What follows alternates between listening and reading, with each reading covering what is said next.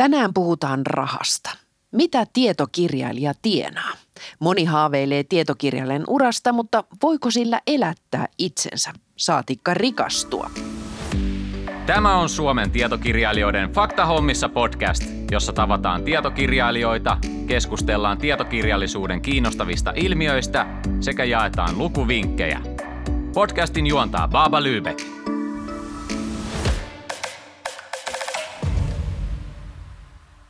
Tässä jaksossa ovat vieraina kirjailija Tiina Raevaara, joka on kirjoittanut sekä faktaa että fiktiota, tietokirjoja ja romaaneja, sekä Suomen tietokirjailijat ryn viestintäpäällikkö Anne Rutanen. Lämpimästi tervetuloa. Kiitos. Kiitos. Mennään heti asiaan. Kuinka paljon tietokirjailija sitten tienaa? Anne, sulla on no. faktatietoa. Mulla on tästä asiasta faktatietoa. Voisi sanoa, että haarukka on aika suuri, että skaala on laaja, mutta jos puhutaan tällaista keskimääräisestä tienaamisesta, niin teimme jäsentutkimuksen Suomen tietokirjailijoille ja tulos oli se, että keskimääräinen eli mediaanitulo tietokirjailijan työstä on 1111 euroa vuoden aikana. No ei naurata. ei naurata muakaan. Jos ajatellaan niin kuin tuntipalkkaa, niin se ei taida olla kovin suuri. No voisi sanoa näin, että työn määrä, kun ajattelee, mitä kirjailijan työssä on, niin, niin kovin suurille tuntiliksolla tällä ei pääse. Ja mikä vielä tästä ehkä surettaa, niin tosiaan, että kuusi vuotta aikaisemmin tehty tutkimus, niin siinä oli hiukan vielä enemmän tuloa, että se oli mediaanitulo oli silloin noin 1500 euroa, että laskusuunta on ollut tässä. Se on tosi surullista, eli tietokirjailijan homma, se on, se on vähän niin kuin harrastushomma. E, kerro vielä Anne, mikä on semmoinen normaali painos tietokirjasta, jos ajatellaan ensimmäistä painosta? No sekin vaihtelee tosi paljon. Kyllä. Tosi paljon vaihtelee, mutta, mutta semmoinen tavanomainen painos on esimerkiksi 1500 kappaletta, mm. pari tuhatta kappaletta on aivan, aivan normipainos, ensipainos saattaa olla. Toki on tietenkin sellaisia kirjoja, joissa tiedetään jo etukäteen, että ennakkomyynti on ollut hyvä kirja kauppaketjuihin esimerkiksi, että sitten otetaan selkeästi isompi painos, mutta tämmöinen aivan tyypillinen painosmäärä saattaa olla. Mutta jos tietokirja myy 4000, 5000 kappaletta, niin se on jo tosi hyvä. Se on hyvä myynti. Kyllä. Ja tästäkin voi laskea, että jos kirjailija saa keskimäärin siitä semmoinen, mitä se olisi kolme euroa per kirja. Suunnilleen joo. Niin niin ei kauhean kummosia liksoja sitten, sitten niistä tule. Että mä en ehkä ajattelisi, että tietokirjoittaminen on hyvä harrastus, vaan se on tärkeä työ, joka toivottavasti pitäisi saada myös sillä tavalla, että sillä pystyisi elämään, että ei tarvitsisi tehdä sitä sitten harrastuksenomaisesti, vaan voisi enemmän tehdä ihan täyspäiväisesti tietokirjoja. Näinhän se on. Tiina, kuulostaako tutulta? No kuulostaa tutulta, että tämmöisiä ne painokset on ja myyntimäärät on ja myynnistä saatava tulo on ja sellaiseksi se tavallaan siitä kirjan tekemisestä tuleva tulo sitten koituu. Mä itse ajattelen enemmän sillä että mä niin kuin elän kirjailijan kokonaisuraa, josta sitten se elanto tulee semmoista muistakin pienistä puroista. Ja tavallaan kaikki palaa aina siihen kirjan kirjoittamiseen. Ja sitten kun sen kirjan on tehnyt, niin se tavallaan synnyttää semmoisia asioita, mistä mä voin hankkia sitä lisärahaa, että tavallaan se kirjasta tuleva tulo ei jää mun ainoaksi tuloksi, että niin kuin kaikki muutkin tietokirjailijat ja kirjailijat, niin opetan, teen lehtitekstejä, kolumneja, blogitekstejä. Kiertelen puhumassa kirjasta, on kaikenlaisia esiintymisiä ja puhekeikkoja. Eli tämmöisestä se sitten niin kuin tulee. Ja apurahat on tietysti se hyvin keskeinen semmoinen, minkä avulla oikeasti pystyy tekemään tätä muutenkin kuin harrastuksena. Tulon muodostukseen liittyy hyvin paljon erilaisia asioita ja siihen mennään myöhemmin tässä podcastissa. Mutta Tiina, sinun tuorein tietokirjasi tietokirjailijan kirja, jonka kirjoitit yhdessä Urpu Strelmanin kanssa, ilmestyi vuonna 2019 Dosendolla. Paljonko tienasit sillä? Ää, täytyy oikein laskea. Mä muistelen, että kustantamolta on saanut tuhat euroa siitä ennakkoa silloin kun kirjoittaa, niin kun tietokirjoja usein kirjoitetaan yhdessä, niin tietysti kaikki tämä aina jaetaan sitten muiden kirjo, kirjailijoiden kesken. Mutta tuhat euroa muistaakseni mulle tuli, ää, muutama sata euroa on tullut myöhemmin myynnistä. Sain apurahan, neljä, pienen apurahan 4000 euroa tämän tekemiseen. Lisätuloja tulee varmaan sanastolta, eli näistä lainauskorvauksista, mutta en tiedä tarkkaan kuinka paljon on niitä tästä kirjasta tullut ja edelleen ne jaetaan sitten kahden tekijän kesken. Että kyllä se tämmöiseen niin kuin ehkä kuuteen tuhanteen euroon jää se, mitä mä oon tästä kirjasta saanut. Jos sitten ö, konkretisoidaan sitä työmäärää, niin, niin kuinka paljon töitä teitte Urpun kanssa tätä no, kirjaa no, mehän tehtiin kyllä ihan tosi paljon, että pari vuotta tätä nyt tehtiin, että välillä kiihkeämmin ja välillä rauhallisemmin. Jotenkin kirjailijana on hirveän vaikea laskea sitä niin kuin tuntimäärää, että en siihen mielellään edes lähde, että se on niin semmoista jatkuvaa ajattelua ja ajatusten kirjaamista ylös. Ja kun on kaksi tekijää, niin tietysti hirveä määrä keskusteluja ja semmoista niin kuin ajatusten vaihtoa ja peilaamista ja ajatusten semmoista kompromissin tekoa välillä ajatusten kesken. Lähdemateriaalin lukeminen vie ihan valtavasti aikaa, että jotkut tietokirjat on semmoisia, että suurin osa siitä ajasta oikeastaan kuluu sen niin kuin lähdemateriaalin lukemiseen ja semmoisen hallinnan yrittämiseen, mihin ei aina edes pysty. Että jos ajattelet, että tästä 6000 euroa olisin apurahoineen saanut, niin se on noin kolmen kuukauden semmoinen ei normaali ihmisen palkka, mutta ehkä kirjoittajalle semmoinen 2000 euroa on semmoinen aika tuttu kuukausipalkka. Niin en usko, että se kolme kuukautta olisi mm. täyspäiväisenäkään riittänyt tämän tekemiseen. On, on kyllä erittäin karua kuulla, kuulla siitä todellisuudesta, mitä teillä on.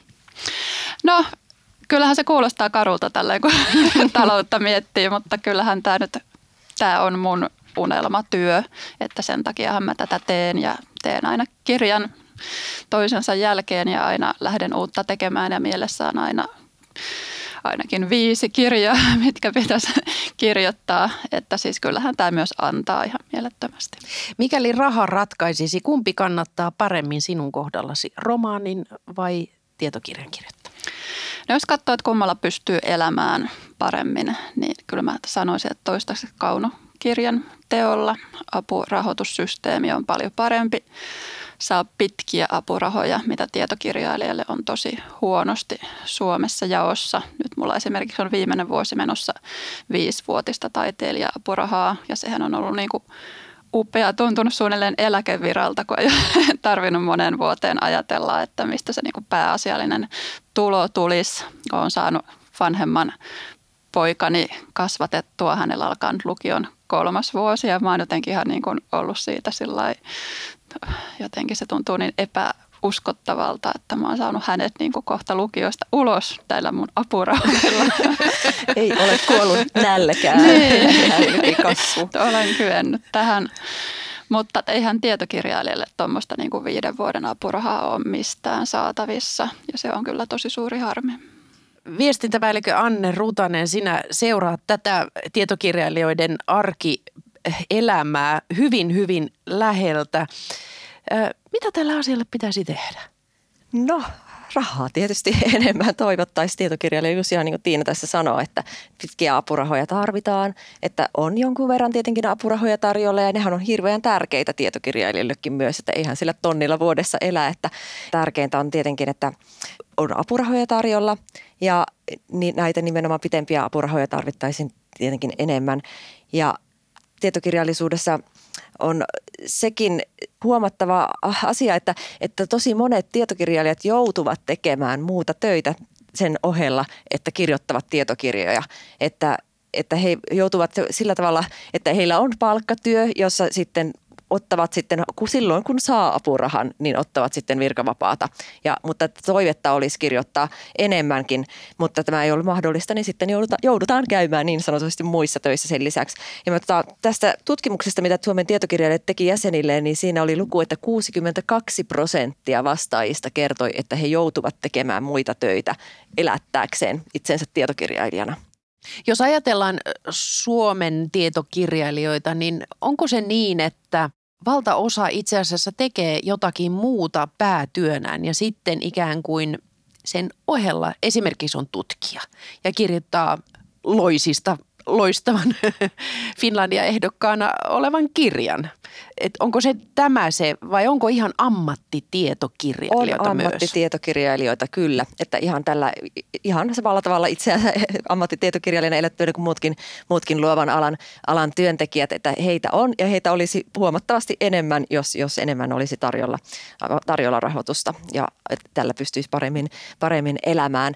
Ja sitten on tällaisia, jotka, jotka, joilla on se päätoimi ja sitten tietokirjallisuus ikään kuin liittyy siihen, että esimerkiksi kouluttajia, puhujia, jotka sitten sitä omaa, omaa ammattitaitoaan täydentääkseen kirjoittavat tietokirjoja ja, ja se on ikään kuin osa sitä, sitä omaa ammatti, ammattikuvaa. Mutta sitten todella monet on sellaisia tällaisia yleiskirjoittajia niin kuin Tiina, että he liikkuvat vähän eri genreen välillä, kirjoittavat lehtijuttuja myös, kolumneja, tietokirjoja, kaunokirjoja, esseistiikkaa, niin kuin hyvin monenlaista kirjailijuutta, että, että lähestyy tämmöinen mä jotenkin ajattelin semmoisen amerikkalaistyyppinen kirjailija-identiteetti, jossa ei välttämättä se, että mitä kirjoittaa genreä, se ei ole niin määrittävä, vaan pitää itseään niin kuin writer, mm. kirjailijana tai kirjoittajana, joka, joka kirjoittaa sitten vähän sellaisia teoksia, jotka liikkuu eri lajien välissä tai, tai sitten saattaa kirjoittaa hyvin monenkin tyyppisiä tekstejä ja reportaaseja ja niin edelleen. Kuinka paljon tulee tilauksia? Eli voisitko Tiina Raevaara kirjoittaa nyt kirjan tästä aiheesta? Tulee aika paljon. Että ehkä, tai miten mikä on paljon, muutama vuodessa tulee hyvin niin kuin kategorisesti kieltäydyn niistä. Mistä syystä? Aikapulan takia mulla on mm. aina hirveästi omia projekteja meneillään ja ne innostaa mua hirvittävän paljon ja mun on tosi vaikea niin kuin työntää sivuun mitään semmoista itselläni rakasta projektia sen takia, että otan jonkun toisen projektin työn alle. Kyllähän mä kaikkiin niihinkin aina kiinnyn. Pari tämmöistä tilausjuttua on kyllä tehnyt. Mutta jotenkin mun kirjoittaminen lähtee semmoista omasta vahvasta kiinnostuksesta ja intohimosta johonkin asiaan ja mä en sitten siitä aina osaa astua sivuun. Tuossa mitä äsken puhuttiin tästä, että voiko tietokirjailija olla pelkästään tietokirjailija, vähän niin kuin kaunokirjailija on kirjailija, kun katsoo, mitä tietokirjallisuudessa tapahtuu maailmalla, niin sehän rupeaa menee sellaiseen suuntaan, että tavallaan kaunokirjallisuuden ja tietokirjallisuuden lajat, rajat laimeneen ja mm. häipyy kyllä. Ja tavallaan tänä niin kuin taiteellinen ilmaisu alkaa olla tärkeää tietokirjallisuudenkin puolella. Että tietokirjallisuutta ei enää nähdä tämmöisenä, että se on vaan niin kuin kokoelma tämmöisiä asiantuntijatekstejä tai joku tämmöinen tämän tyyppinen, vaan se niin kuin, että se on niin kirjallista ilmaisua siinä, missä kaunokirjallisuuskin. Ja mä ajattelen, että tämän takia myös entistä enemmän tulee niitä tietokirjailijoita, jotka on puhtaasti nimenomaan kirjailijoita, eikä tee sitä niin kuin sen muun ehkä just asiantuntijatyönsä ohella ja tavallaan sitä tukeakseen tai sen jonain tämmöisenä sivurönsynä, vaan että kirjoittaminen itsessään on se kutsumus. Sekin on aika mielenkiintoista tavalla, että just miten ajattelee kirjallisuuslajeja, niin tietyt semmoiset vaatimukset hyvälle kirjalle, niin ne, ne lähestyvät toisiaan ja tavallaan, että kaunossa yhä enemmän vaaditaan sitä, että faktat on kohdallaan. Että, että vaikka, vaikka teos on fiktiota, niin se voisi olla totta, että on uskottavalla tavalla oikein ne tietyt yksityiskohdat. Ja sitten taas tietokirjallisuuden piirissä niin yhä enemmän vaaditaan sitä, että teos on soljuvaa, kaunista kieltä, koukuttaa lukemaan että pelkästään ei luetella tosiasioita, vaan kerrotaan sellaisella tavalla, että lukija kiinnostuu ja koukuttuu teokseen. Näinhän se on. Totuus on kuitenkin se, että tietokirjoja julkaistaan aika paljon ja ne on myös aika näkyviä usein ja aika myös suosittuja. Onko joitakin aiheita, jotka myyvät paremmin kuin toiset? Veikkaan, että sotahistoriat ovat Suomessa olleet hyvin, hyvin suosittuja, mutta onko muita? No Suomessa siis me ollaan historiakansaa, että kyllähän se historia kiinnostaa, että niitä selkeästi kirjoitetaan eniten. Historiakenre on sellainen, sitä luetaan todella paljon. Monen tyyppisiä. Nyt on ehkä tämmöinen uutena ilmiö, että meillä on ollut hyvin perinteistä sotakirjallisuutta, sotahistoriaa paljon, mutta nyt kuten varmaan olette nähneet, niin on tullut tällaista niin uudenlaista historiankirjoitusta, että niin toimijoita, jotka aikaisemmin ei ole olleet esillä, niin nousevat niin historian jännät naiset ja tällaisia anekdootteja uusia historiasta, mitä, mitkä aikaisemmin on ehkä ollut vaiennettuja tai joilla ei vielä ollut ääntä, että halutaan semmoisia uusia uusia tarinoita myös historiasta, että ehkä laajenee se kerronnan kirjo, ketkä kaikki ovat äänessä ja millaisia tarinoita kerrotaan. Eli historia on ehdottomasti tämmöisellä historiakirjat twistillä voisi sanoa on, on tällä hetkellä tämmöinen suosittu laji ja yksi, mikä on selkeästi näkyvissä esimerkiksi maailmallakin ja myös Suomessa, niin nouseva laji on lasten tietokirjat monella tapaa. Ne, ne on sellaisia, mitkä kiinnostavat ja se on tavallaan aika lohdullistakin, että lapsille halutaan sitten ostaa ja lukea ja lainata kirjastoista kirjoja että, ja halutaan tällaista niin tietoa esittää lapsille ja halutaan lapsille välittää tietoa. Ja niitä löytyy ihan laidasta laitaan lastelle kirjoja, että on hyvin eri, eri aiheista, mutta uusi, mikä on tullut tämmöinen uusi genre tavallaan lasten tietokirjallisuudessa, mikä on ollut maailmalla jo pinnalla, mutta ei vielä kauheasti Suomella, niin on, Suomessa on tällaiset lasten hyvinvointikirjat tai sen, sen tyyppiset, mitä meillähän aikuisilla on ollut self-help jo hyvin suosittua pitkään, mutta nyt on tämmöinen ilmiö, että, että myös lapsille tällaista self-helppiä, mutta että ehkä se on tietenkin enemmän nämä aikuiset haluavat tällaisia lasten käyttöoppaita, mutta että lapsille on meditaatiokirjoja ja, ja, ja tämän tyyppisiä teoksia, mitä aikaisemmin ei ole ollut. Ja mä ajattelin tätä joskus kun muutaman vuosi sitten Lontoon kirjamessuilla, kun näitä esiteltiin, tätä genreä, että, että, että ei, ei me suomalaiset olla, me ollaan jotenkin niin semmoisia tavallaan jäyhiäkin, että ei, ei, ei tämä tule meille. Mutta kyllä se vaan on tullut ja tulossa, että tämän tyyppistä kirjallisuutta lapsillekin halutaan. True crime on tosi suosittua. True crime, sehän on kaikissa Se on myös podcast-maailmassa Joo, erittäin kyllä. suosittu ja erittäin kuunneltu Sitten se, mikä itteeni kiinnostaa ja jotenkin ilahduttaa, niin tämmöisen niin ihmisen ja luonnon suhteesta kertova kirjallisuus ja joku, sehän on tässä maailman ajassa tosi tärkeää. Kyllä, ja myy varmaan tällä hetkellä erittäin hyvin. Fakta hommissa podcast. Puhutaan sitten motivaatiosta.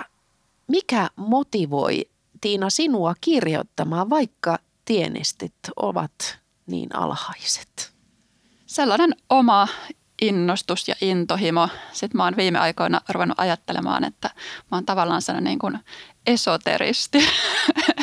että mä oon ajattelemaan tietokirjan kirjoittamista vähän tämmöisenä esoteerisen tiedon välittämisenä. Tai mulla on joku sellainen ajatus, että maailmassa on kauheasti tietoa ja maailmassa on tavallaan sellaisia näkökulmia tähän meidän maailmankaikkeuteen, joka on, jotka on niin kuin vähän piilossa ihmisiltä. Niistä ei ole puhuttu ja niistä ei ole nostettu esiin ja tavallaan tietokirjan kautta voin näyttää, että tällaistakin on maailmassa tai niin kuin, että vau, tästä ikinä ajatellut, että tämä onkin näin ja siis ihan oikeasti on tämmöisiä asioita olemassa, että joku tämmöinen niin paljastaminen mua myös kiehtoo. Mm. Kuulostaa erittäin kiinnostavaa. Tuleeko sulta, sulle, sulle tämmöisiä vi- viestejä? Ei tule viestejä valitettavasti, että kyllä ne täytyy ihan sieltä faktan seasta kaivaa tämä mun esoteerinen näkemys esoteerisuus, sehän, sehän on kovasti nousussa tällä on, hetkellä. Hilma, Hilma F. Clintin tota, perintö, niin sehän on aivan valtava ja kiinnostaa enemmän ja enemmän koko ajan.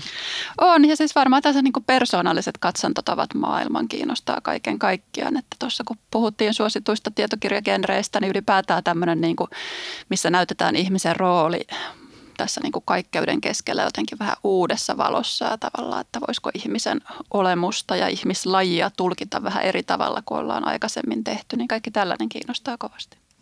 Yksi mikä suosittu laji myös on tavallaan osittain tuohonkin liittyvä niin Brainy Books-kirjat, jossa, jossa on niin maailmaa selittäviä teoksia, jossa haetaan selityksiä maailmaan ja sitten kerrotaan yleistajutuisessa muodossa aika vaikeistakin asioista yleisölle, että Hararin kirjat on tästä tietenkin tyyppiesimerkki.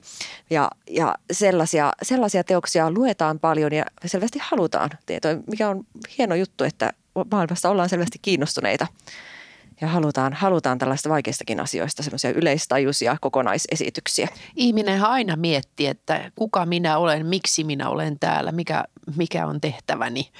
Ja siihen haetaan koko ajan uudestaan ja uudestaan vastauksia. Kirjoitapa Tiina kuule niin. tästä kirjaa, että mikä on elämän tarkoitus. Fakta. Se, kyllä. Fakta ja esoteriaa. se on varmaan se, mitä ihmisiä kuitenkin loppujen lopuksi kiinnostaa kaikkein. Ihminen kiinnostaa ihmistä ihan kyllä, tavattomasti. Kyllä, ja sitten semmoiset arkiset asiat. Mutta Anne, tuota, miksi kustantajat sitten kustantavat nimenomaan tietokirjoja? No tietokirjathan tuovat kustantajille myyntiä. Tietenkin kustantajat ovat, ovat tota, bisneslaitoksia ja tietokirjat myyvät, että Suomessa sillä tavalla suurin osa myynnistä kirjakaupoille ja kustantajille kuitenkin tulee tietokirjoista, että tietokirjoja julkaistaan suuri määrä, että siellä ei ehkä sellaista ole semmoista niin kuin hit tuotteita sillä tavalla, kauhea sana hittituote, mutta siis sillä tavalla ei ole sellaisia tiettyjä kirjoja, jotka aina myy sen 100 000, mitä kaunon puolella oli ennen, mutta se on muuttunut myös siellä kaunon puolella, että ei ole enää päätaloja. Että sekään ei ole, että saa Finlandia-palkinnon tieto- tai kaunopuolella, että se myisi valtavasti, että, että ne tavallaan huippumyyntimäärät ovat laskeneet ja sitten se myynti jakautuu paljon laveammin. Ja tässä he ehkä niin tietokirjailijoillakin, että tietokirjallisuus myy laajasti, mutta ehkä ne yksittäisen tietokirjailijan tulot jäävätkin sitten aika pieneksi. Mutta että tietokirjallisuus on niin paljon aiheita, mistä kirjoittaa, että tärkeitä aiheita, kaikki kirjat ovat arvokkaita kertoa julki, että, että valitettavasti sitten myyntiä ei kaikille riitä. Mä ajattelen taitekirjailijana huomaan, että tietokirjalla on jotenkin paljon pidempi elämä usein kuin kaunokirjalla. Että kaunokirja usein on tavallaan semmoinen, niin kuin, että se elää sen julkaisukautensa ajan ja sitten viimeistään seuraaviin kirjamessuihin mennessä se on täysin unohtunut. Toi kuulostaa kauhean surulliselta. mutta jotain tällaista siinä, ei tietysti aina. Ja siis totta kai välillä aina mullakin palataan johonkin vanhaan kirjaan ja se on tosi ilahduttavaa. Mutta esimerkiksi 2011 julkaisin koira-aiheesta tietokirjan ja nyt pari viikkoa sitten viimeksi kävin koirasta puhumassa tähän niin kuin kirjaan liittyen että kymmenen vuotta tavallaan yhden kirjan elinkaari ollut. Sinä olet siis se koira-tietokirjailija. Olen, toivottavasti muutakin. Haittaako se, että sä lokeroidut? Joskus, mä, mä oon kyllä miettinyt tätä paljon, että tietokirjailija usein tulee lokeroitua sen niin kuin aiheensa kanssa tai niin kuin muuttuu jotenkin sen aiheensa edustajaksi ja kaunokirjailijan rooli jotenkin tällainen laajempi ajattelija ja laajempi, tai että hänet nähdään niin kuin kirjoittajana ennen kaikkea, eikä vaan sen aiheen edustajana. Mutta nämäkin on jotenkin välillä muuttumassa. Toisaalta minusta tuntuu, että kaunokirjatkin nostetaan nykyään kauheasti sen aiheensa kautta esiin. Ja sitten toisaalta tuntuu, että just kun nämä tämmöiset yleiskirjoittajat on yleistynyt myös tietokirjallisuuden puolella, niin sitä saa kirjoittaa milloin mistäkin ja edelleen saa kuitenkin näkyvyyttäkin niille kirjoille – mutta ajattelen, että kustantajien kannalta myös tämä tämmöinen tietokirjan pitkä häntä, niin se on niin kuin kannattava sijoitus. Jotenkin mä ajattelin, että myös tietokirjailijan, että semmoinen vaatimus, kuka voi olla tietokirjailija, niin se on alkanut niin väljentyä ja laventua. Että ennen oli sellainen ajatus, että tietokirjallisuus on jotenkin valtavan ylevää ja mahtavaa ja täytyy olla siis vähintään nyt dosentti ennen kuin tietokirjaa aletaan kirjoittamaan. Että, että, että enää ei ole sellaista tavalla akateemista vaatimusta siihen, että mikä se tausta on. Että voi olla ihan oman työn kautta tai sitten, että tämä aihe nyt vaan kiinnostaa niin kauheasti kirjoittajana sinua, että, että, että on perehtynyt siihen ja se on tavallaan riittävä vaatimus siihen tietämykseen, että harrastaa jotain aihetta, on siitä todella kiinnostunut ja selvittää sen. Että, että tavallaan sellainen koulutustaso tai tausta ei tee tietokirjailijaa, vaan se aiheen perehtymisen taso.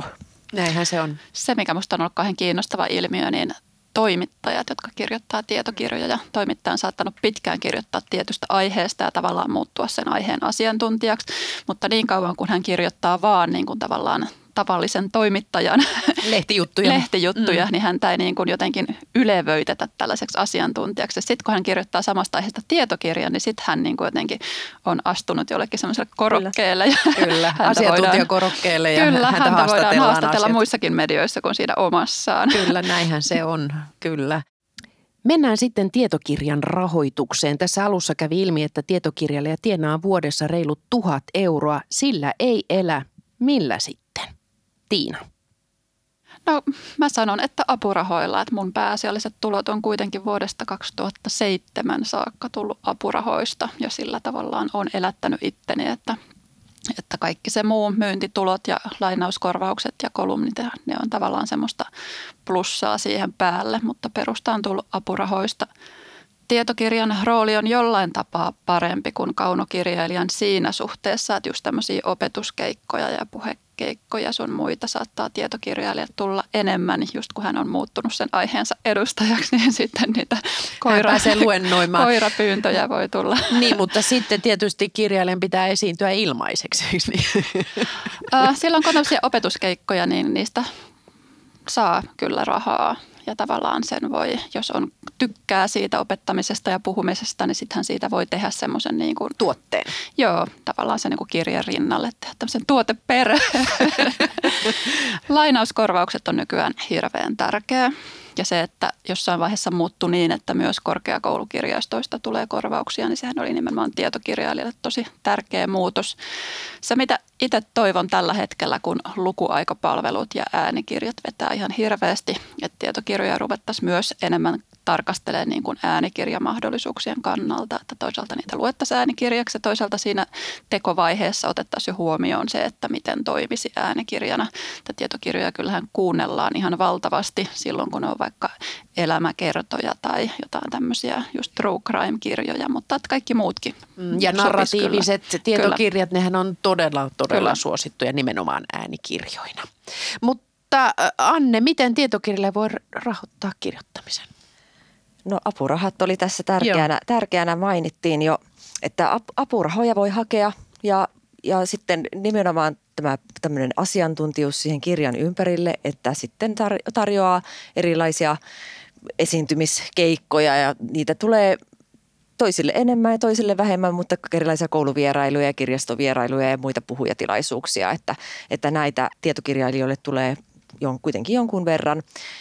Ja sitten on vaihtoehto, että pitää vaan välillä tehdä sitten töitä, jos ei, jos ei sillä pysty elämään, että sehän on se valitettava vaihtoehto, että tietysti toivotaan, että, että rahoitusjärjestelmät ajanmukaistuisivat tältä osin, että tietokirjailijatkin pystyisivät elämään työllään. Niin, tietokirjailijan työ on myös työtä. Mutta, mutta Anne, mitä apurahoja tietokirjalle voi hakea? Esimerkkejä. No siis Suomen tietokirjailijat ryllä on tämmöinen oikein hyvä apurahajärjestelmä, että sieltä pystyy hakea jon- jonkun verran, mutta ei, ei toki, toki valitettavasti tietenkään kaikille halukkaille apurahoja riitä.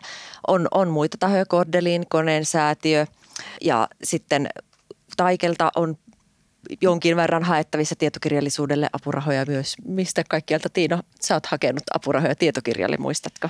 Äh, No esimerkiksi tiedon julkistamisen neuvottelukunta Kyllä. jakaa maksimissaan kahdeksan kuukauden työskentelyapurahoja ja sehän on tavallaan pisin apuraha, mitä tällä hetkellä valtion instansseilta voi tietokirjailija hakea. Ää, Taike myöntää niin kutsuttuja kirjastoapurahoja myös tietokirjailijoille, mutta pienempiä summia kuin kaunokirjailijoille. Säätiöiltä voi hakea Vihurin säätiöltä. Nyt viimeksi oli haku auki Suomen kulttuurirahastolta.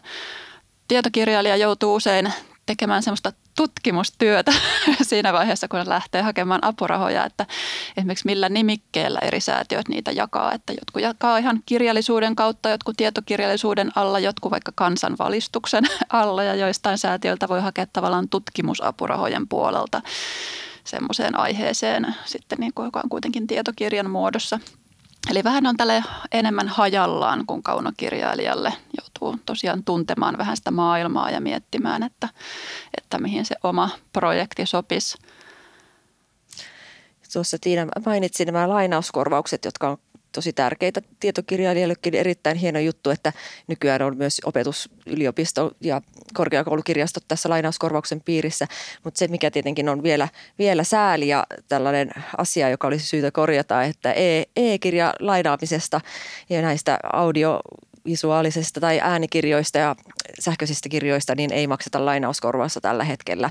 Ja kun niiden lukeminen lisääntyy ja kuunteleminen koko ajan, niin tämä on tietenkin asia, joka olisi syytä, Syytä myös korjata. korjata. Niin. Pikaisesti. Seuraavaksi saatte ryhtyä oikein villiksi ja kaikki on niin kuin mahdollista. Kertokaa, miten tietokirjoittamisella voisi rikastua. Mikä on se graalin mallia, joka, jonka voi kumota ja sen jälkeen niin. No, No te- jos tietäisin, niin voisi olla, että olisin ehkä jo toteuttanut. Tiina olisi pahamalla tällä hetkellä drinkki Ei kourassa. kyllä, mutta, mä olisin täällä teidän kanssa, mutta jotenkin huomattavasti rikkaampana. Ja Ah, No siis tekisin semmoisen kirjan, että se ensinnäkin sopisi äänikirjaksi, että se niin kuin kaikkien mahdollisten kulutuskanavien kautta voisi lukijoiden ajatuksiin päästä. Oma elämäkerrallisuus kiinnostaa, että jo- jollain tavalla se nyt kertoisi ehkä musta ja mun tuntemuksista. Toisaalta tämä Brainy Minä, Books, minä, minä. Brainy Books, eli joku tämmöinen synteesi, kokonaissynteesi maailmasta ja maailmankaikkeudesta ja ihmisen roolista siinä, niin se olisi kiinnostavaa. Se olisi sillä tavalla universaalisesti kirjoitettu, että tavallaan se ei jäisi meidän suomalaisten kirjaksi, vaan se myytäisi kaikkialle ja sitä siellä kulutettaisiin ja tehtäisiin, siitä tehtäisiin televisiosarja ja kaikkea semmoista. Olisi ehkä just tarinallinen tai narratiivinen, että siinä olisi selkeästi juonta. Ja se olisi mistä just tehdä. Tai sitten se olisi ehkä jostain rikoksesta myös kertoisi, koska myös tämä rikoskirjallisuus Sun kiinnostaa. täytyy tehdä se itse. Rikos. Rikos. Ehkä, Aivan. Mitä et tekisi hyvän kirjan eteen? niin, ihan kaikkea en ole vielä kokeillut, mutta jossain vaiheessa jotenkin en enää kestä ja täytyy, täytyy ryhtyä siihen. Se on kato se rahapula, miten voi tietokirjailija rikastua. Niin. Nimenomaan.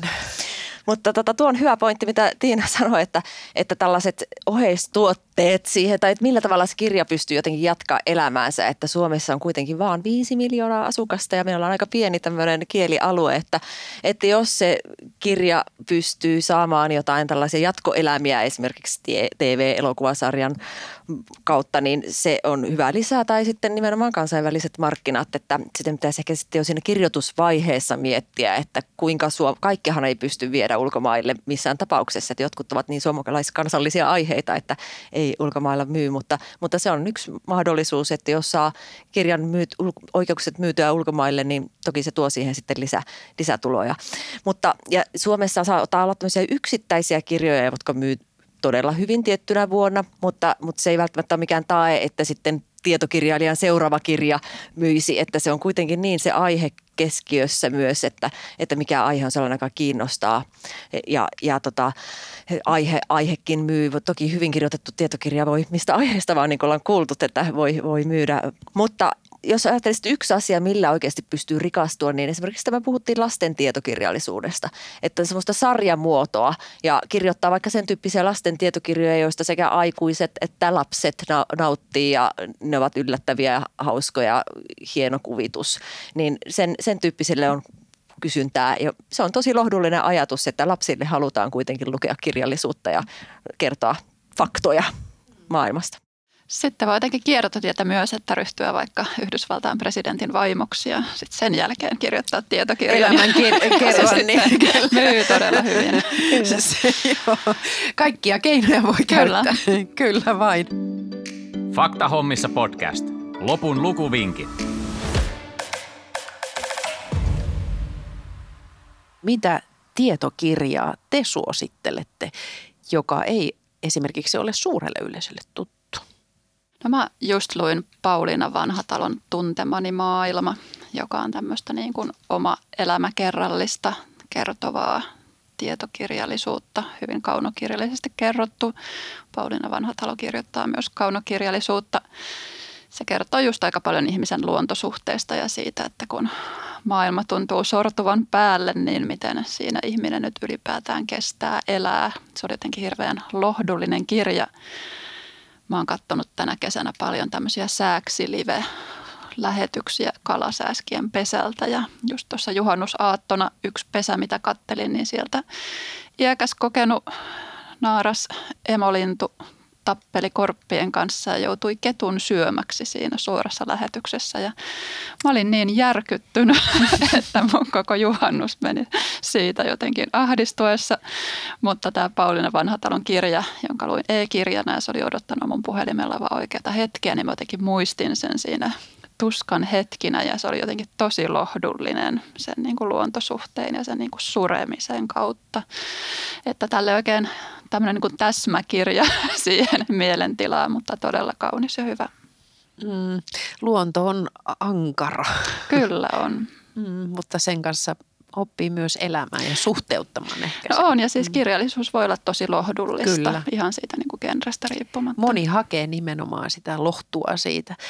Anne Rutanen, mitä sinä suosittelet?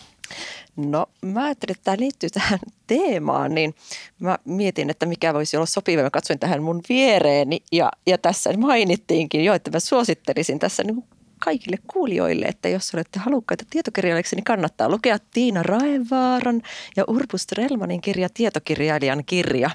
Et siinä kerrotaan hyvin kyllä taitavasti ja yksityiskohtaisesti, miten, miten tietokirjailijan polun voi aloittaa ja mistä sitä apurahaa voi hakea.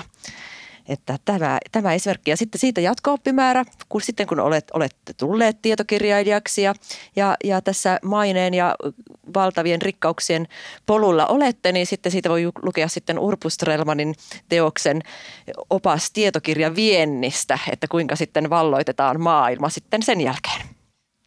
Ja sitten jos haluaa esimerkin siitä, että minkälainen kirja valloittaa maailman, niin sitten voi lukea vaikka Rutger Bergmanin Hyvän historia. Se on kirja, joka on tuota, myynyt ympäri maailman todella paljon ja on ollut kuuma nimi jo pitkään tietokirjallisuuden saralla. Kiitoksia Tiina ja kiitoksia Anne äärimmäisen mielenkiintoisesta ja hauskasta keskustelusta, vaikka viesti oli vähän surullinen. Kiitos kovasti. Jotenkin tässä oli toiveikkuutta kuitenkin. Vähän lohtua. Tärkeää, että joku lukee. Ja, ja joku jatkaa kirjoittamista. Tämä on Suomen tietokirjailijoiden Faktahommissa podcast, jonka on tuottanut Suomen Podcast Media. Kiitos kun kuuntelit. Jos pidit tästä ohjelmasta, muista seurata podcastia Spotifyssa tai tilaa ja arvostele ohjelma Apple Podcastissa, niin muutkin löytävät ohjelman pariin.